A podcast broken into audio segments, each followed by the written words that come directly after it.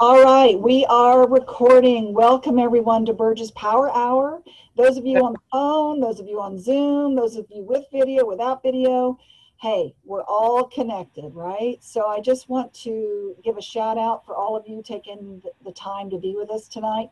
It's going to be um, quite an adventure this evening, I think, because of the topic.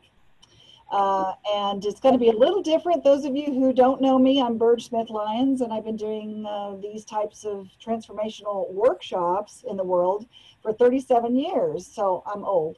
Um, and Essence of Being, I've been doing all of our programs all around the world on six different continents for 27 years. So, hey, those of you who are graduates of Essence of Being and our Conscious Leadership Academy, welcome, welcome, welcome. I see many of you here. And those of you who are brand new, never seen me before, welcome. And those of you who've seen me before, but just haven't quite connected on other levels with me on any of our workshops, welcome as well. Okay. So I just want to uh, start out tonight letting you know that um, tonight's going to be about the subconscious beliefs around race and prejudice. I figured that'd be a good discussion to have.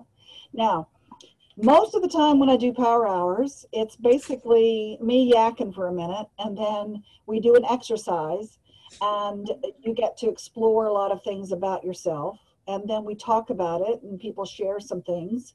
And then I give you a couple of tools to use based on whatever comes up for people. Okay. And then I tell you what's going to be coming up next that we can all connect with. Tonight we're going to be, it's going to be similar. However, I really encourage all of us to uh, make sure you have a pencil and a paper I am going to be um, uh, delving into the subconscious because that's what I do, right? So part of this is really you being truthful and honest with yourself. And please uh, be mindful that um, whatever comes up for you during these processes is an awareness for you, okay? And I just want to set the parameters of our sharing because I, I'm going to let us share a lot more than I normally do because I think we might have some sharing to do, okay? And uh, hopefully nobody will, I'm sure, I see all the people here. I know you guys are going to talk, so I'm not concerned. All right. So I know many of you, you're, you're, you're not shy to share. So I just want to set some parameters that um, this is not a forum uh, for any kind of hate or right or wrong or uh, trying to convince others that they're wrong and you're right. Okay. And, and trying to convince people of your opinions and your thoughts and things. It's not about that tonight. It's more about a deep dive into your own subconscious in order to be aware of maybe some things you weren't aware of and maybe be a little more aware of your subconscious beliefs around prejudice and race. So we're going to be talking and sharing tonight with that lens, okay, around judgment and race and um, prejudice.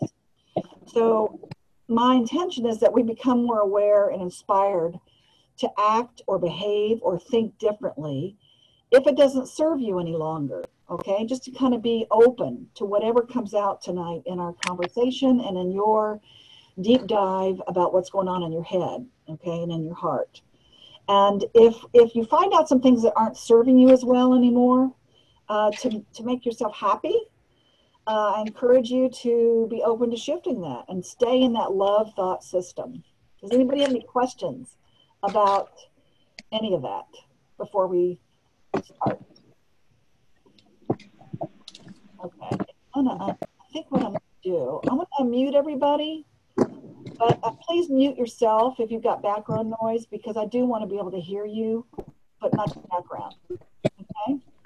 And if I hear a lot of background, I'm just gonna go mute you. And if you're on a phone, hit star six or mute. Okay?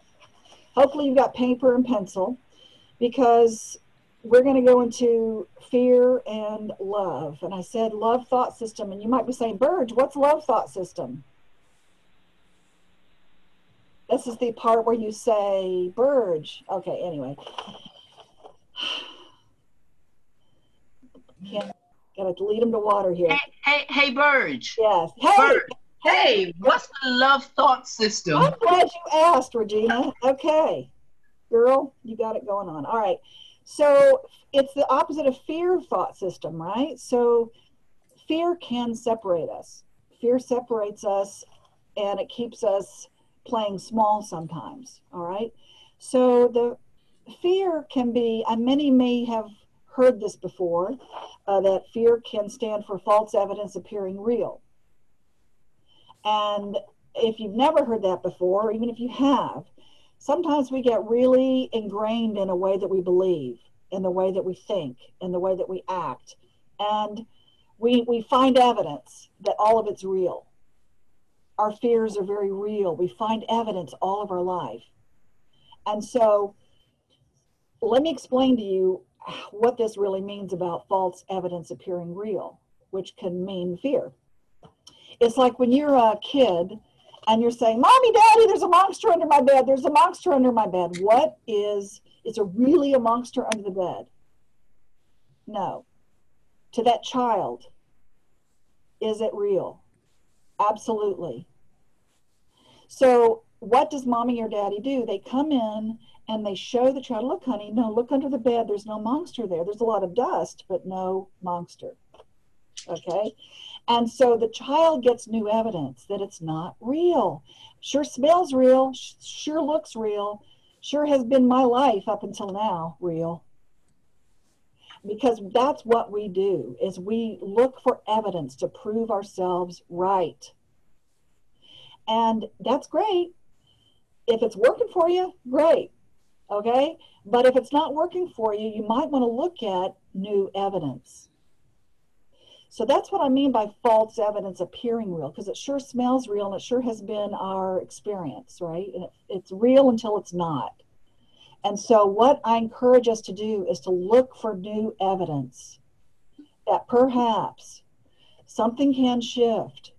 There is definitely a shift going on in the world right now in all kinds of ways with the whole pandemic, with all the uprisings and the awarenesses that are happening, and we're waking up to different things that maybe we haven't talked about. Um, certainly not in this depth for a long time. So I just want to show you that the fear thought system can also mean a fear can mean forgetting everything is all right. Okay, so fear the fear thought system is ego based it finds fault with people. It attacks. It believes in scarcity, that there's not enough. And if it's a me or you world, by God, it's going to be me. Unless you're really codependent, and then it's going to be here, I'll give it to you. Okay? Um, fear thought system is a conditional, for, conditional forgiver. I forgive you, you son of a bitch, but you better not do that again. That's a conditional forgiver. Okay? Um, they people that are in the fear thought system just notice uh, if you find conflict a lot or if you find yourself separate a lot. Okay? Separation can be living in the fear thought system.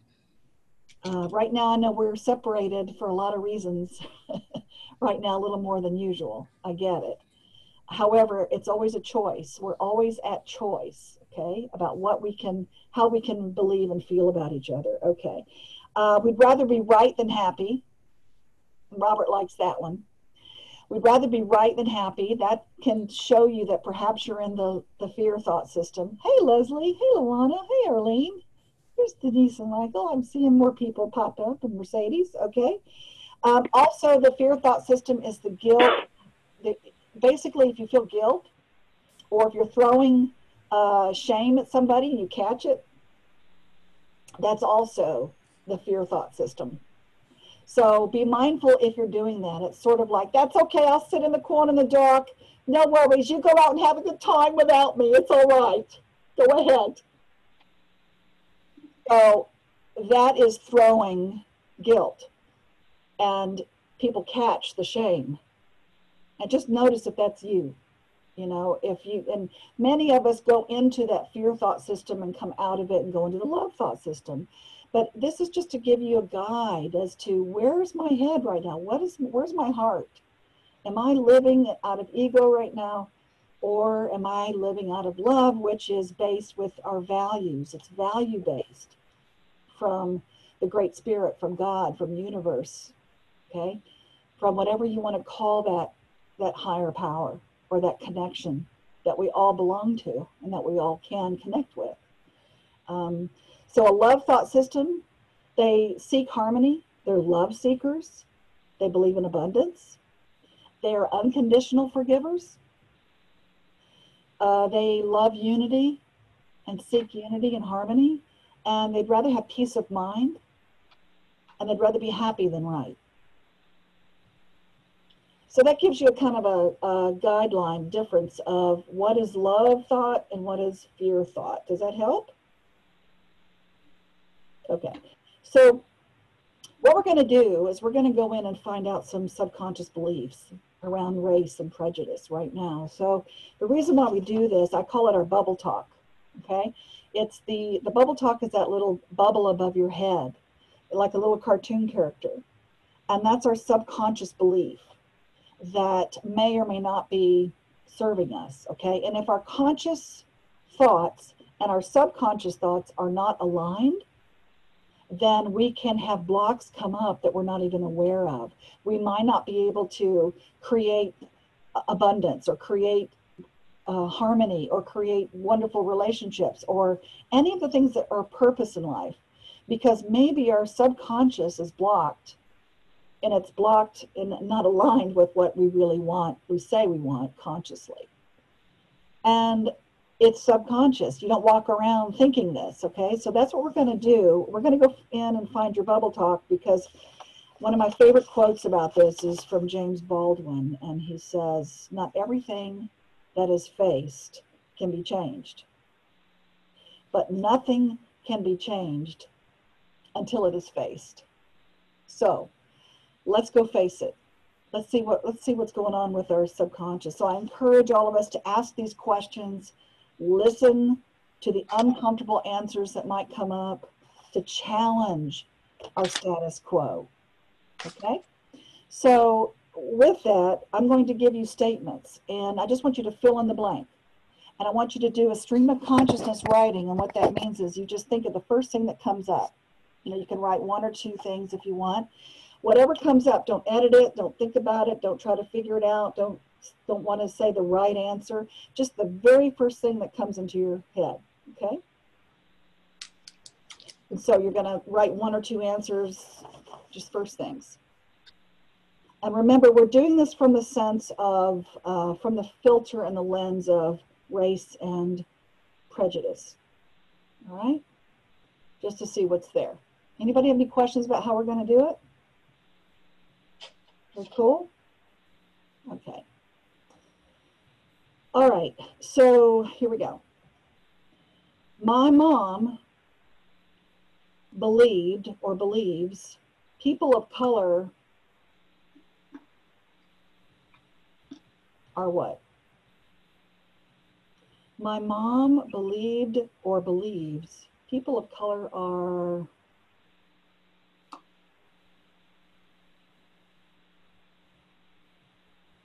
first thing that comes up. If you don't know, make it up. Okay. And the next one. My mom believed or believes white people are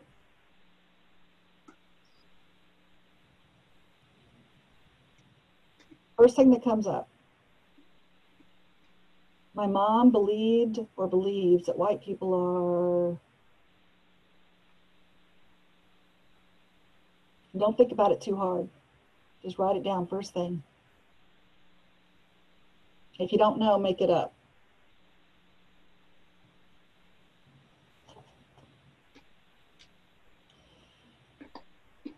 And the next one is My dad believed or believes people of color are. My dad believed or believes people of color are.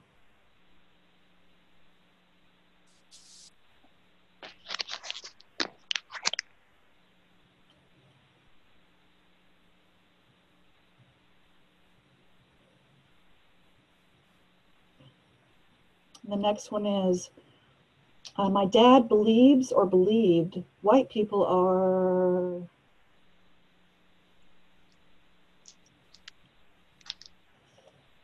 What'd you hear your dad say?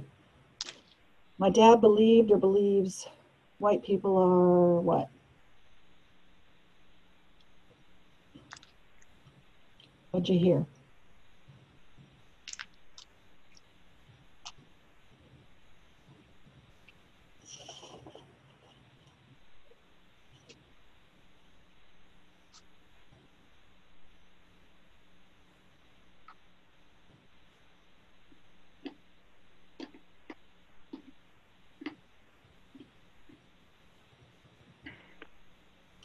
Okay. And the next one is just notice if what you're feeling right now, by the way. Okay, just notice if it's comfortable, uncomfortable. What are you thinking? How are you feeling? Just take a deep breath. Most of my friends in high school were what? Most of my friends in high school were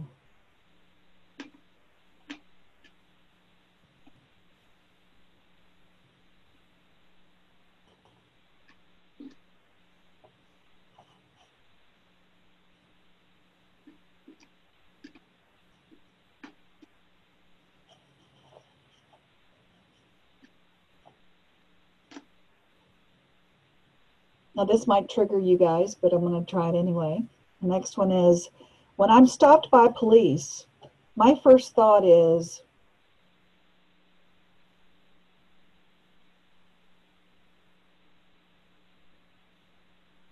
when I'm stopped by police, my first thought is what? First thing.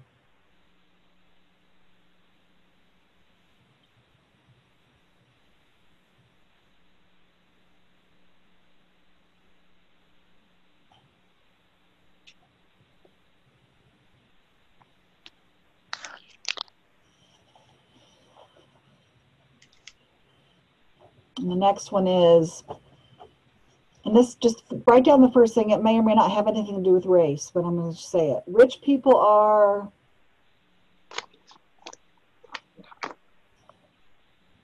Rich people are what? First thing.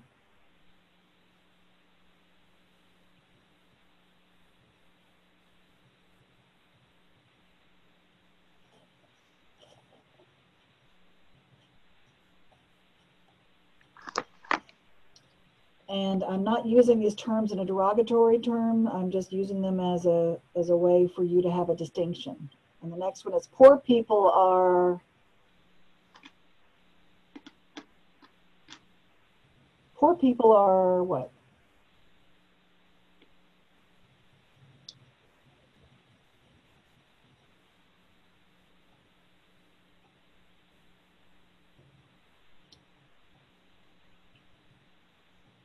Next one.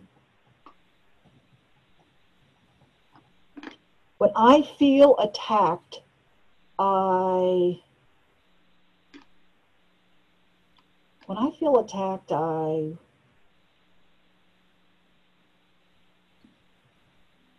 What do you do?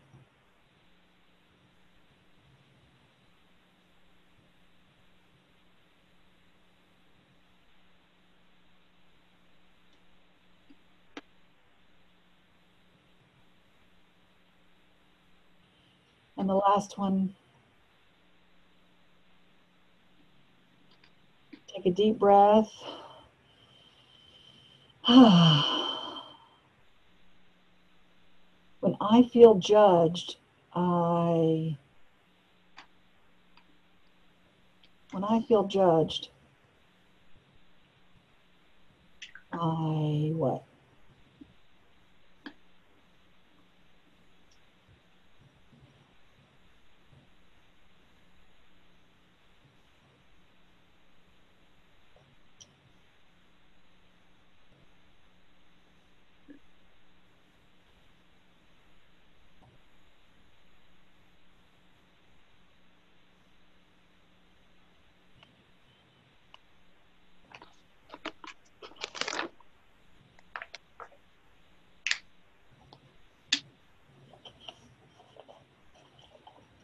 Okay, so just in case you didn't write down the questions, the first one was my mom believed or believes people of color are. The next one's my mom believed or believes white people are. And dad believed, believes people of color. Dad believed or believes white people. The next one was most of my friends in high school were what? The next one was when I'm stopped by police, my first thoughts, or my first thought is. The next one I said was rich people are. Next one is poor people are.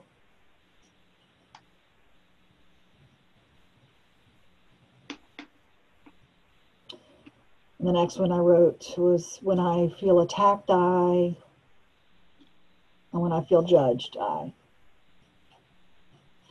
Just so you can kind of remember what I said, okay? So this would be the time that we will uh, open it up to share. Uh, any awarenesses, ahas, anything that was striking? Did you notice any similarities between you and your mom and dad? Did you um, have anything? Hey, so this is Trish. Hey. Hey, So I had the exact opposite reaction to my parents. Both of my parents were, my mother, I know better. I know my mother really well because she lived till she was 80. My father was about 47 when he died, so I don't know him as well, but they were both bigots. My mother was a big bigot. I mean, it was obvious. Even when she was sick and I was hiring a nurse, she told me, I don't want a black nurse. And I was like, what the hell is wrong with you? So I am exactly the opposite, and their reaction to race made me more militant. or militant. That's that's that's the truth, and I know that. I know that. I was so I was so uh, disgusted by their reaction to people of color. Yet they both had people of color as friends. Go figure. I, I just never understood it. When you say militant, what do you mean? You became militant. You became I became exactly the opposite. Like I have my whole life fought for civil rights and human rights and women's rights, and I am exactly the opposite that my mother was. okay. So So- it, it definitely affected me. And what were most of your friends in high school?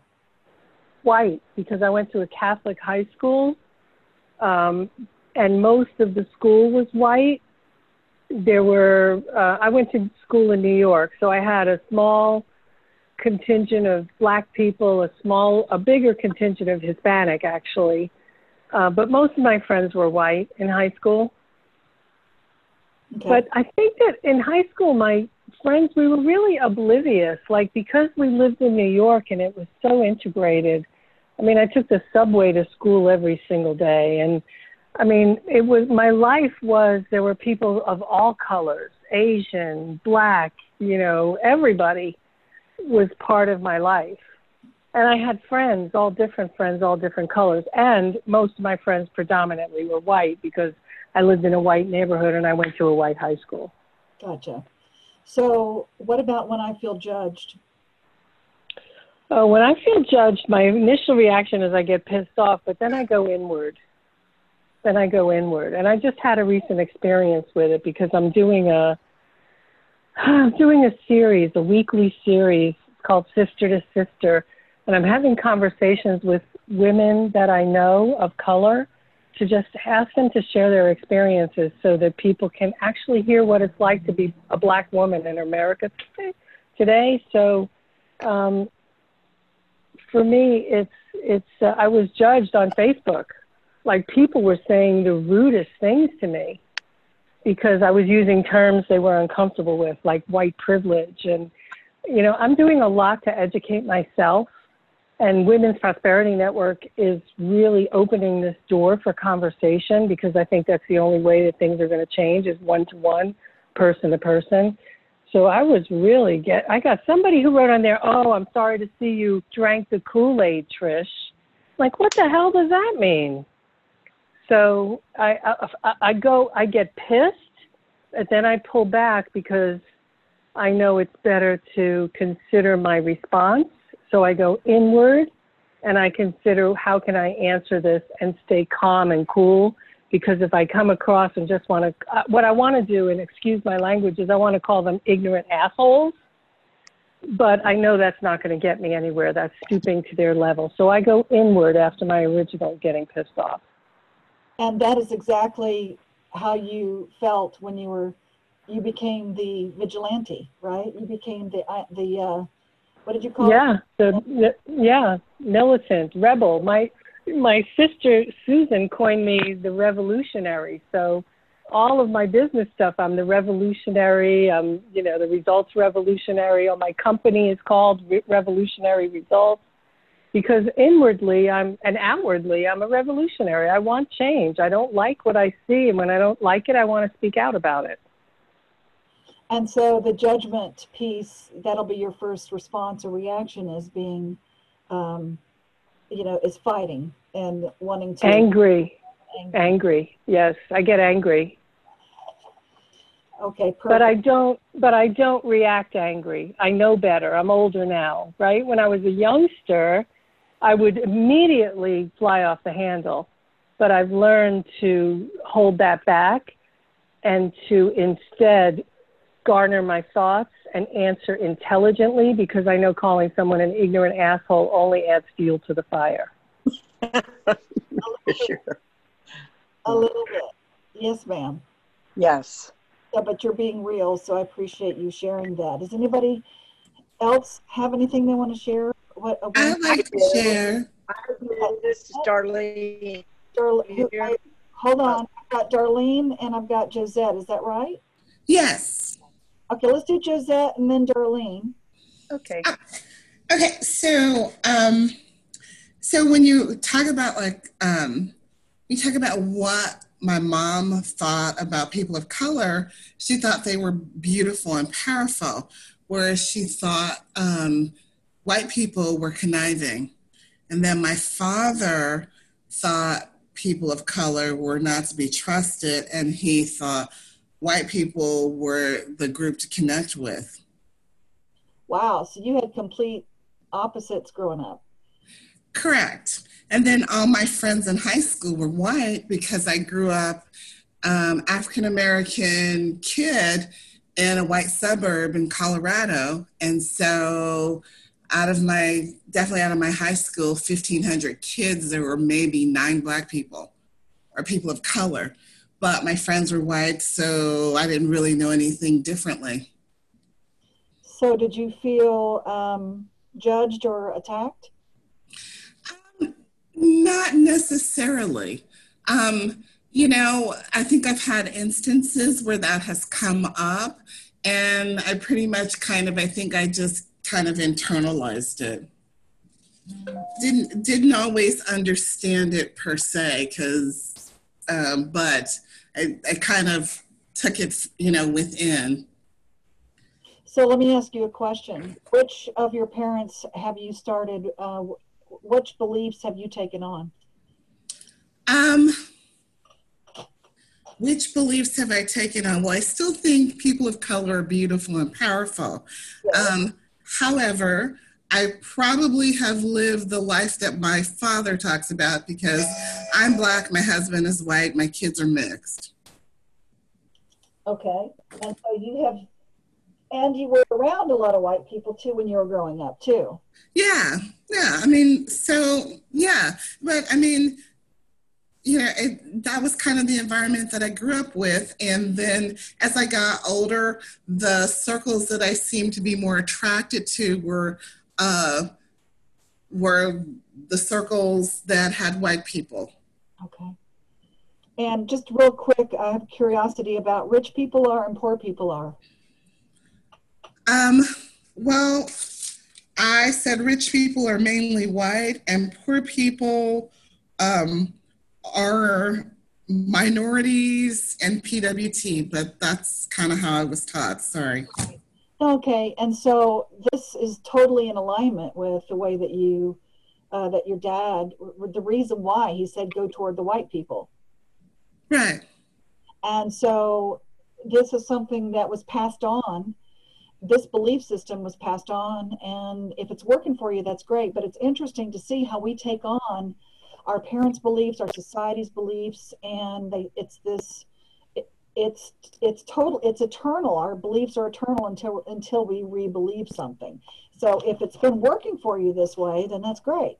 But it's interesting to see that that's a, very you were very clear about that. You were very clear about white people are rich and poor people are not. And poor people are uh, not white.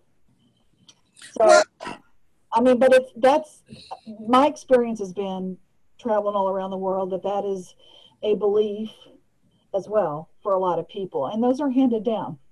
And you get to look at the evidence. Mm. the system, you know, and you can talk about system, all the system and everything, how it's raised uh, and created it so that that's the way it is. And so I'm hoping that many of us are, are once again opening our eyes, or maybe for the first time, about how this works. And, and if this is Okay, good. Anything else, Josette, before we go to Darlene? Thank you. Okay. That's a really great perspective. You've got both sides going on. Uh, Darlene? Um, well, my, it was hard for me to answer. Uh, my mother was never prejudiced, uh, that at least not that I knew, and my father left I, I was never didn't have a man in the home for most of my young life. And i got married at 16 so um, i was never raised with any black uh, people.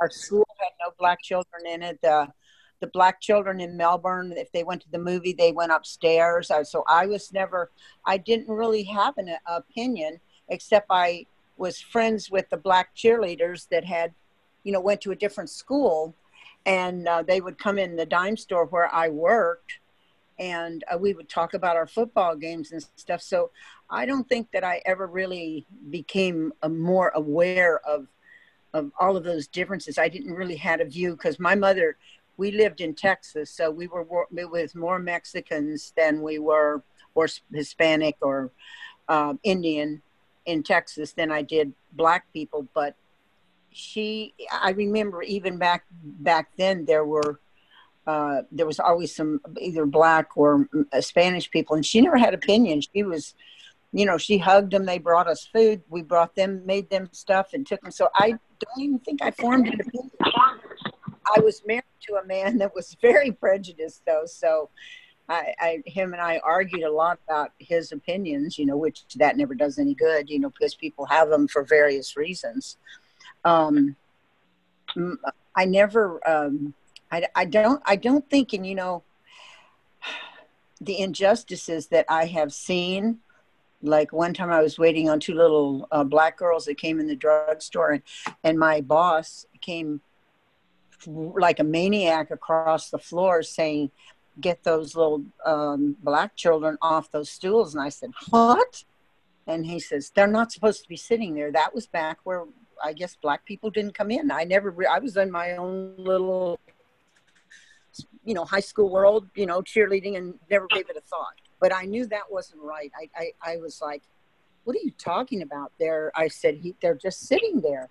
And he had a fit about it. But that's, I'm sure, his bigoted way that they were raised, you know, was just acceptable back. This is back in the 50s. So, you know, we're talking in the olden days, old, old, old days. Right. And so, and later in life, I mean, I've never given it as much thought because the black people that I'm around are extremely successful that go to my church that I know. I mean, they've got big, high positions. There's a, a not a huge number of them. So I, I, I don't know. I don't like what's going on, you know, the rioting and all that kind of stuff. I, it really bothers me. I want, I want to just cry. Um, but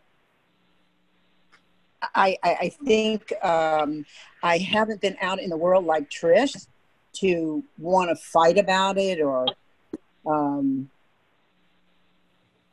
I would want to be. I, I'm not. A, I'm, I'm not a person that believes that fighting and uh, being, um, you know, obnoxious about something never gets anything uh, accomplished. It's like I, you know, I've been to uh, to Israel, and there's so much um, uh, prejudice against Jewish people for many many reasons. You know, well, you're a Jew. You're. I mean, what is that? I don't think I ever really had time. I got married so young and had children. I don't think I really had time to form a bunch of hardcore prejudices. Well, so I, uh, what I'm hearing you say is that Yeah. What I'm hearing you say is that for the all these beliefs that came up for you, that you don't understand why people feel the way they do sometimes, and but yet you don't want to. What is- what's the word you used? Want to um, fight, and it makes you cry. So the part about speaking up and having a voice. That part I don't have. I mean, as far as uh, just say what's going on now, because that's really my my husband was a police officer in Melbourne, Florida during uh, the riots here in the late '60s. So you know, he told me many stories. But he was he had uh, three of his very good friends were black police officers, and they came to our house, and we were we were friends with them. And but the the rioting that he went through when they would drive in the towns and they would try to pick the cars up and throw them, and they were told not to shoot them. Uh, but they they were all feared for their life, so he was very anti that. I don't think black in general, but those blacks, the ones that were, you know, I don't know, causing trouble or being in Okay, trouble. you're Um, so uh, I need to stop you because you're I, don't know. I think he was more. He's brought up in West Virginia, so I would say more prejudiced than normal. okay. Gotcha. Okay, because I uh, you're you're I- messing up there a little bit, but okay. Oh, I know. Well, I can't hear you either. I don't know what's wrong with my phone now. Can you hear now? I, I can hear you at this second. Okay, so I encourage you to continue to have it to use your voice and speak up when you see injustice for sure. Um, and Definitely. that's a subconscious belief that you've had about, you know, that's just the way it is. And that's and back in the in the specific time period you're talking about, you know, it's sort of like with uh, it was okay to sexually abuse women too, you know, and to not abuse, but it was okay. Yeah. There, there are a lot of things that were okay. Well, they really they really weren't okay, but you just didn't. I think they just you know? didn't. Yeah, yeah. It was accepted. I think that's what uh, the thing. You Yeah. know, they were just uh, uh, accepted. But even in in these times in my business, I've had many come in. Now we're talking about racial, but we're also talking. I've had people come in and say, "I don't want no gay guy doing my hair," or "I don't want a black person doing my hair." We have a um, an um, Indian girl that works for me, and uh, we've had several in these days in time right now come in and say, you know, I don't, I don't put them working on me. Strange. Uh, you they're very blunt and they say horrible things, like you said. What Trish Trish has gone through on the inter uh, on Facebook. What what the heck? She's trying to find out stuff. Why would anybody have a problem with that? Okay. And that's because of belief systems that were handed down to them and they got to see evidence of things, right? Yeah. May or may not be. It's fear. It's fear too. Just fear of what we think is going to happen. There's fear and there's love, right? There's two, Yes. to be in one, Yes. both. You can go back and forth. Okay. Darlene, thank you for sharing, honey. I want to give some other people a chance. Yes. Please, absolutely. Thank you for doing this. You're welcome. Uh, did, um, did, did, I um, can share. who's that? Lynn. Hey, Lynn, go for it. Hi.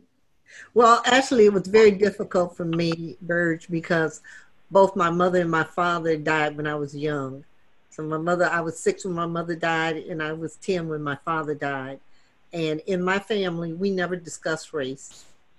I mean, we saw on TV what was happening in the um, early 60s on TV in Alabama and, you know, Selma and things of that nature, but we never had a real discussion of it.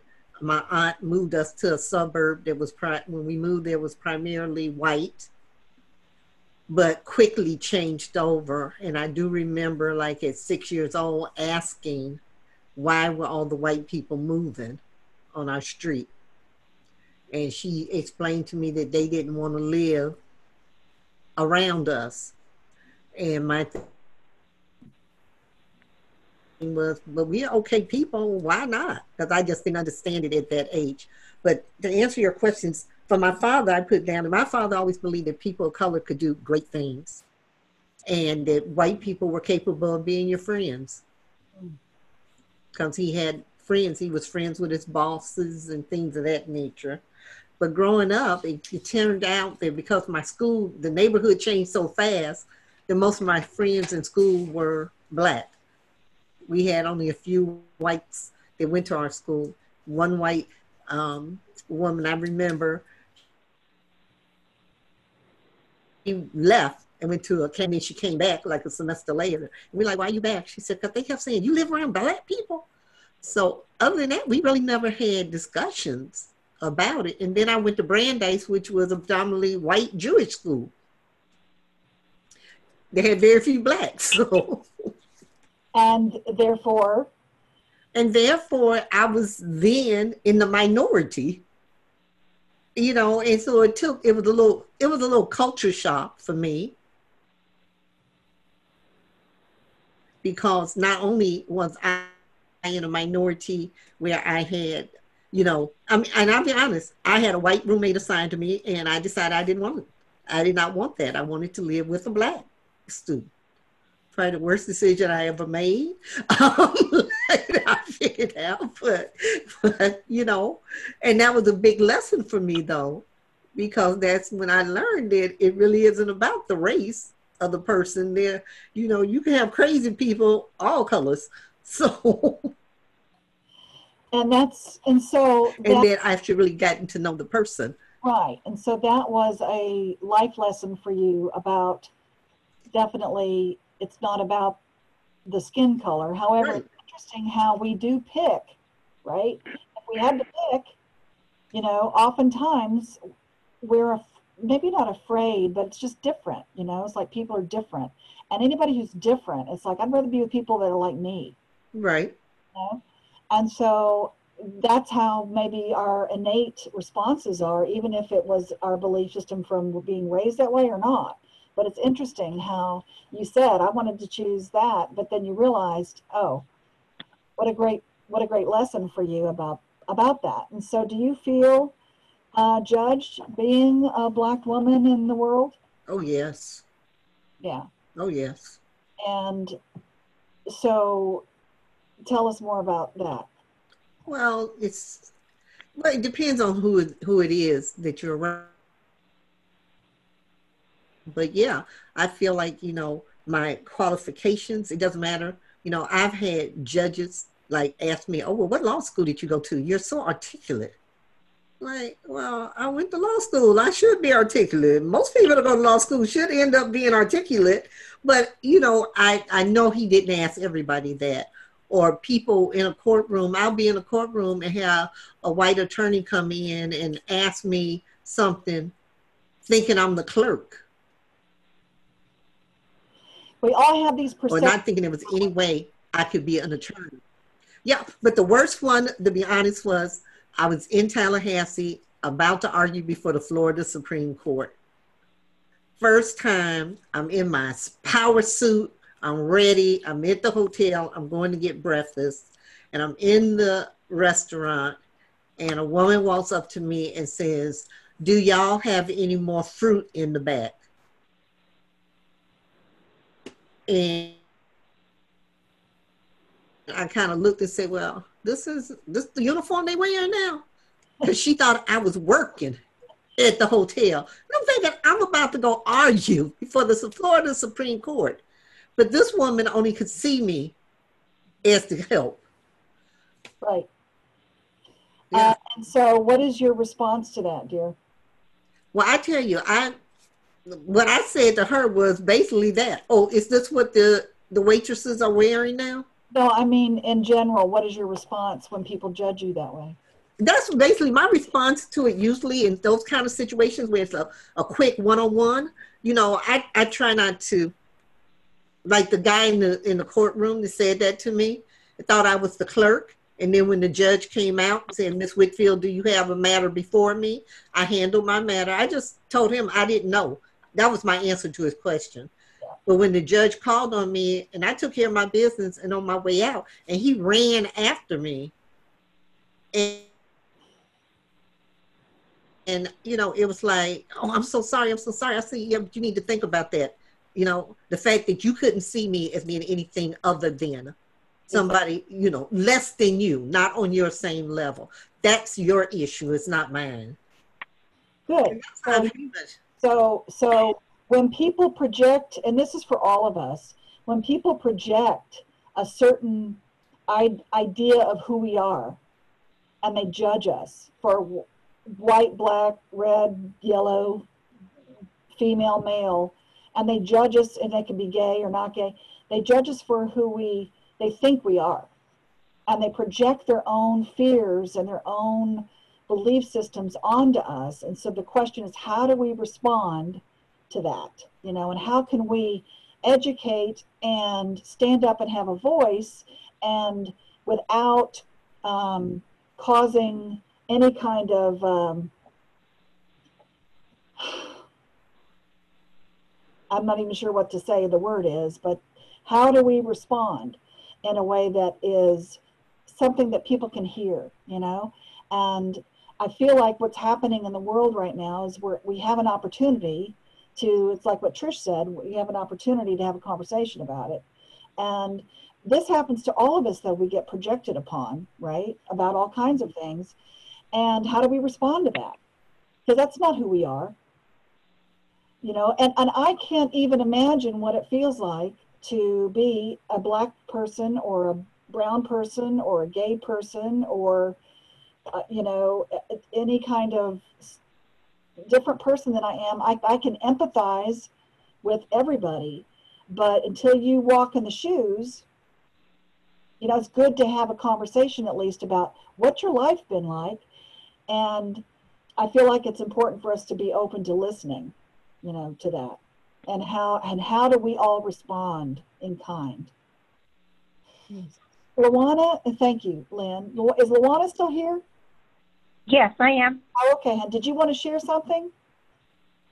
Um, yeah, I I had a hard time answering these questions because um, I didn't grow up in Black America or White America. I grew up in a subculture, which is a military uh, community, which is in an, it's a microcosm. So in and of itself, it's a very different culture. And I didn't grow up in this country, so um, so there was no discussion about race at my table at, in my home ever. In fact, probably the most that we've discussed it has been this over the summer, over the pandemic, is you know asking my parents um, questions about you know their experiences growing up, and even theirs were very unique. My dad grew up in this little. My dad will be 90 next month, and he grew up in a little German community. So he doesn't have, you know, a traditional African American experience. Um, but where my where my journey has been different, and I'm going to do a spin on racism and prejudice prejudices, is you can actually be racist and prejudiced against your own race. Absolutely. And Absolutely. and that's because of lack of understanding, lack of exposure. So I wasn't around. I was from from kindergarten through seventh grade. I was the only black person in my entire school. And then when we moved to Arizona, as I was telling Trish in the interview, you know, how many black people live in Arizona? Not much. And then I went to the University of Arizona. So again, 50,000 strong, less than 1% African American, and half of those were from Africa, so they weren't even African American. So my exposure to blacks was when I moved to Atlanta um, 20 years ago my true my true indoctrination to what it means to be black in America. And I, I think this has been the greatest experience. I fought kicking and screaming coming here because my ex-husband was military, and you know all I knew about the South was what I had read in books. And my opinion of blacks was again what I had what had been depicted in books and then on TV because I come from a a family of means so I thought everyone was like that. I lived in a bubble. And then coming here, I realized and started to understand um, the disparity um, among races. I, I, I, began to become educated on uh, the lack of access. Uh, I, I understood truly what the meaning of institutionalized racism means and how laws are built for those who are, are in the governing seat. So if this were an America built by, um, and I'm seeing controlled by the African American power and wealth, then the whole paradigm would be switched, flip flop. Um, so I, I coming here helped me to truly embrace being a black woman and and not just saying I am I'm a woman, but I'm a black woman, and because of that, there's there's there's good in that. There's power in that. I I love our ancestry. Yeah, we we came from from slaves, but my God, we survived. So my story, my passion, my fight has a very different spin. I'm not I'm not bitter, um, but I do see injustices, and just like Trish, if I see it, I'm going to speak against it. I'm going to fight. Um, and um, I think I've, I've definitely become more accepting of of blacks as to their their their struggle and why things are the way they are in some cases, and um, not making myself separate. Okay. That makes sense because I would say, well, that's that's them. Well, no, it's we it's we. I'm I'm I'm I am part of the black black community. I am now part of the black experience, and I am so proud of it. But I'm also part of the American experience, and I'm very proud of that as well. That's perfect, Luana. Thank you for sharing that, hon. And so we all have different perspectives, don't we? We come from different backgrounds. We come from different belief systems.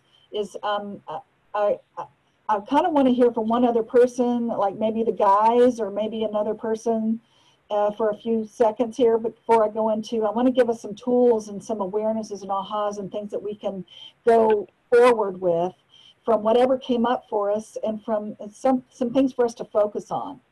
Uh, does anybody else want to share before I do that? Okay.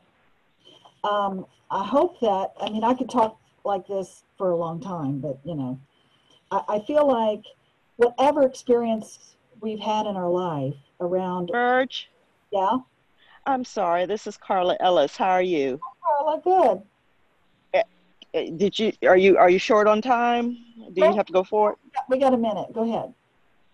Oh, just very quickly. Um, I too grew up military um, on different bases.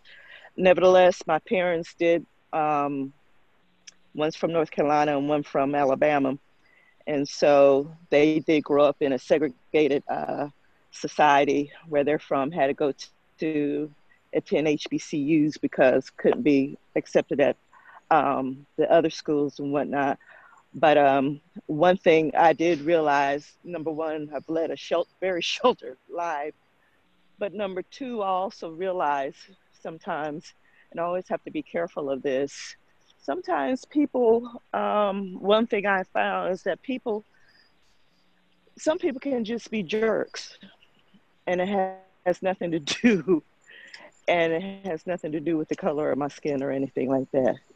That's right. Um, and so. There's a lot of people not. Uh, I don't know if you see. How you doing? We're all, we're all kind of Yeah, I yeah, I you know, I realized that when I went through um uh, was it passion manifestation? What was that? The last huh? yes, Hello? that's Yeah. that's the grad, that's the graduate course. Yeah. Yeah, and I realized that when I got knocked off the chair when we were doing, doing the thing, realized Carla, it was not necessarily the color of your skin that Yeah. he decided he gonna push you off, That's right. but it was, you know what, Carla, and this is was uh, uh, this was, um, yeah, I do realize that it was um, when somebody else, I think Elisa told me when we were the last three in that thing, she said, Carla, he would have done it if I had if I had been in your situation. Some people just are not some people can be jerks, has nothing to do with the color of your skin. that's right. And so it is, you know, and so I have to always be careful of that, but do realize that yes, racism still does exist. So, you know, and there may be times where I, and I, and sometimes I'll never know, maybe I did not get the job because of my color of my skin. But one thing my mother told me, and I'll close with this, is that Carla, she told me, there is going to some, be some people who don't hire you because of the color. oh, we lost you there. going to be some employers out there that are going, all they want is what colors. So that's it. No, I get it. I get it. And absolutely, uh, again, it, there are people that are just jerks that don't know any better. Uh, or maybe they do know better and they do it anyway. And that's the questions I always have. How do you deal with that? How do you deal with those kind of people? And so, one of the things I want to share with us is just notice what what are you know what are you focusing on right now around your own prejudice toward other people, your projections, and how when they people project onto you. Um, you know, my question would be is how do these beliefs serve me? So if you have, if you can identify what your beliefs are, do they serve you? If they don't serve you, let's see how we can shift those beliefs around and how to respond. So one of the things that I tell people is you to stand up, tell your truth, say it with compassion, and one of the best ways you can talk to somebody, you say, For me, the truth is. And you use those words. For me, the truth is, I feel like you're a jerk. Or for me, the truth is, that was unnecessary. Or for me, the truth is, you might be judging me right now. But that's your issue, not mine. And unfortunately, many people take it on as their own issue. When they get judged, they take it on and they say, oh, There's something wrong with me. So, the, the affirmation that I have for all of us is to say, I am safe and loved and I matter. So, if when people judge us for whatever reason, okay, or when they attack us, that's their issue, not ours. It, it becomes ours if we take it on and think there's something wrong with me. Okay, so one of the responses would be I'm safe, I'm loved, I, I matter. That's an affirmation that you can use, but to use the terms for me, the truth is. And the thing I want to close, uh, the thing I want to share with us is, you know, I've been a proponent for all peoples in my life, including black, brown, all colors of the rainbow, women, sexual orientation, child abuse, children, cultural and social complacency in so many places I've been around in the world. And the thing that I've noticed is that really we are one humanity. And as a light worker, that's what I call myself. I choose peace and rise above all the hate.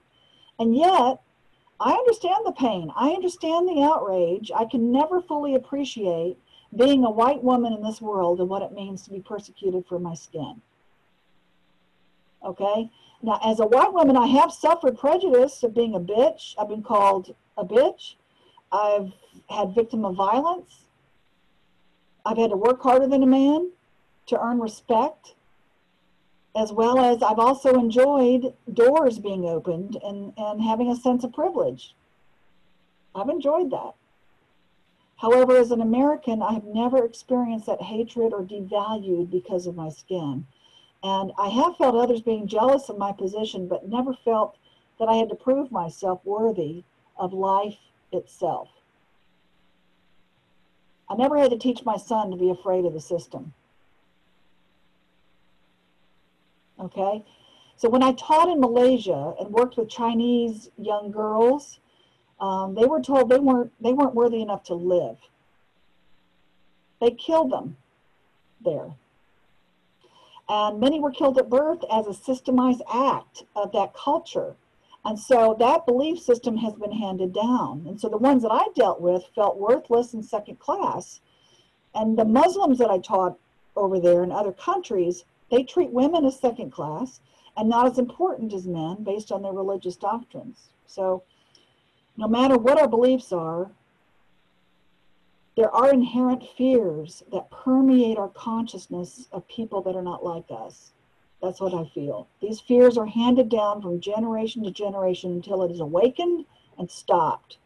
And so I'm encouraging us to reach out, whether you're a white male, black male, whatever, whatever you are, to reach out to our brothers and our sisters on this planet and give a hand in peace and compassion and empathy. And that is what's going to shift it for us, is to really turn up the empathy, turn on the compassion for ourselves and others. This is what we stand for. And ask yourself, am I willing to do whatever it takes to break free?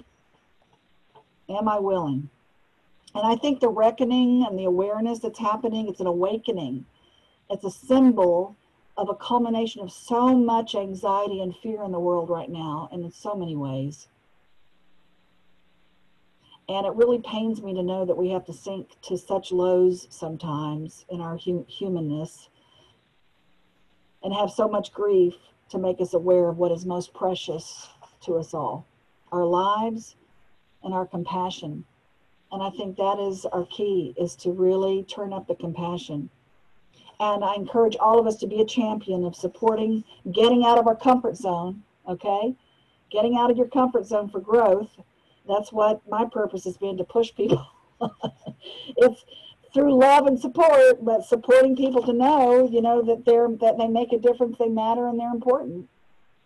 And supporting people who are not seen and not heard. And so the essence of communication is being vulnerable telling your truth and showing up and actively listening to other people to resolve conflicts. And it can get messy. And all upsets are opportunities to know the truth. So sometimes being vulnerable like this scares people, but there is a safety in telling your truth with compassion and a depth of living with contribution, integrity, and consciousness. So I encourage us all to just hold that space with each other because we are creating a global movement of conscious leaders empowering others to create a win win world. And I see my conscious leaders out there. They're going, yes, with our Conscious Leadership Academy. So I appreciate you guys coming. I want to just um, um, you'll get a recording of this, by the way, uh, tomorrow, so you'll have it, and you can maybe go a little deeper into. There's so much, so much more we could go into, but we only have an hour, so. Um, and I encourage you to join me in a real workshop, a virtual, well, not real, it's going to be virtual, but it's July 25th. It's the essence of abundance, and July 26th is the essence of relationships. And there's going to be a five-hour workshop online with Zoom and we're going to go into all kinds of cool stuff. So if you go to essenceofbeing.com slash EOA stands for Essence of Abundance, or essenceofbeing.com slash EOR, which stands for Essence of Relationships.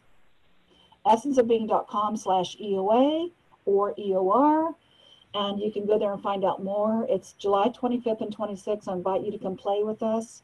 Um, it's gonna and it's a we can really dive deep into relationships and abundance. Okay, you can do both of them or one of them. I invite you to come.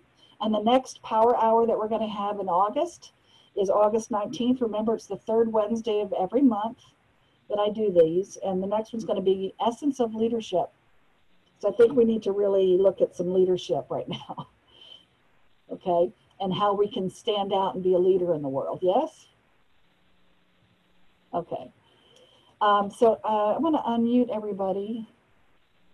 Oh, well, I tried to. If you want to unmute yourself, everybody can, anybody want to share anything else? Burge, thank you so much for having this conversation. Every time we have conversations like this, it chips away and creates new awareness for all of us. So thank you. I appreciate you. Thank you, Trish. I appreciate you too, hon. You know I do. My pleasure. So if anybody wants to say anything else or share? I'd just like to say thank you so much for your courage uh, to to open this up, to put this out there. Uh, some people, when they attempt to be courageous, actually find that they lose family and friends.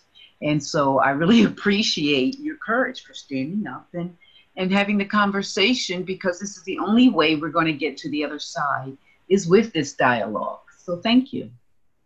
My pleasure and my purpose for sure. Thank you. All right. So join me next time in August and please come play with me for the abundance class or the relationship class. It's going to be a five hour workshop. We're going to play and have fun, but we're also going to shift some things. Okay. So remember, I am safe. I am loved and I matter. And I matter. Mm-hmm. Yes. Yes. Yes. All right. All right. Thank And you. I'm excited to be coming to the relationship course. Yay! Trish, I know. Finally. It feels so awesome. Finally. Yeah, I'm really excited about it. I like Bye-bye. everything else we've done, so here this will be fun. Yep. Thank you, Burge. Thank you. Thanks, Bird. Bye, Night, everybody. everyone. Bye, Good night, everybody. everybody.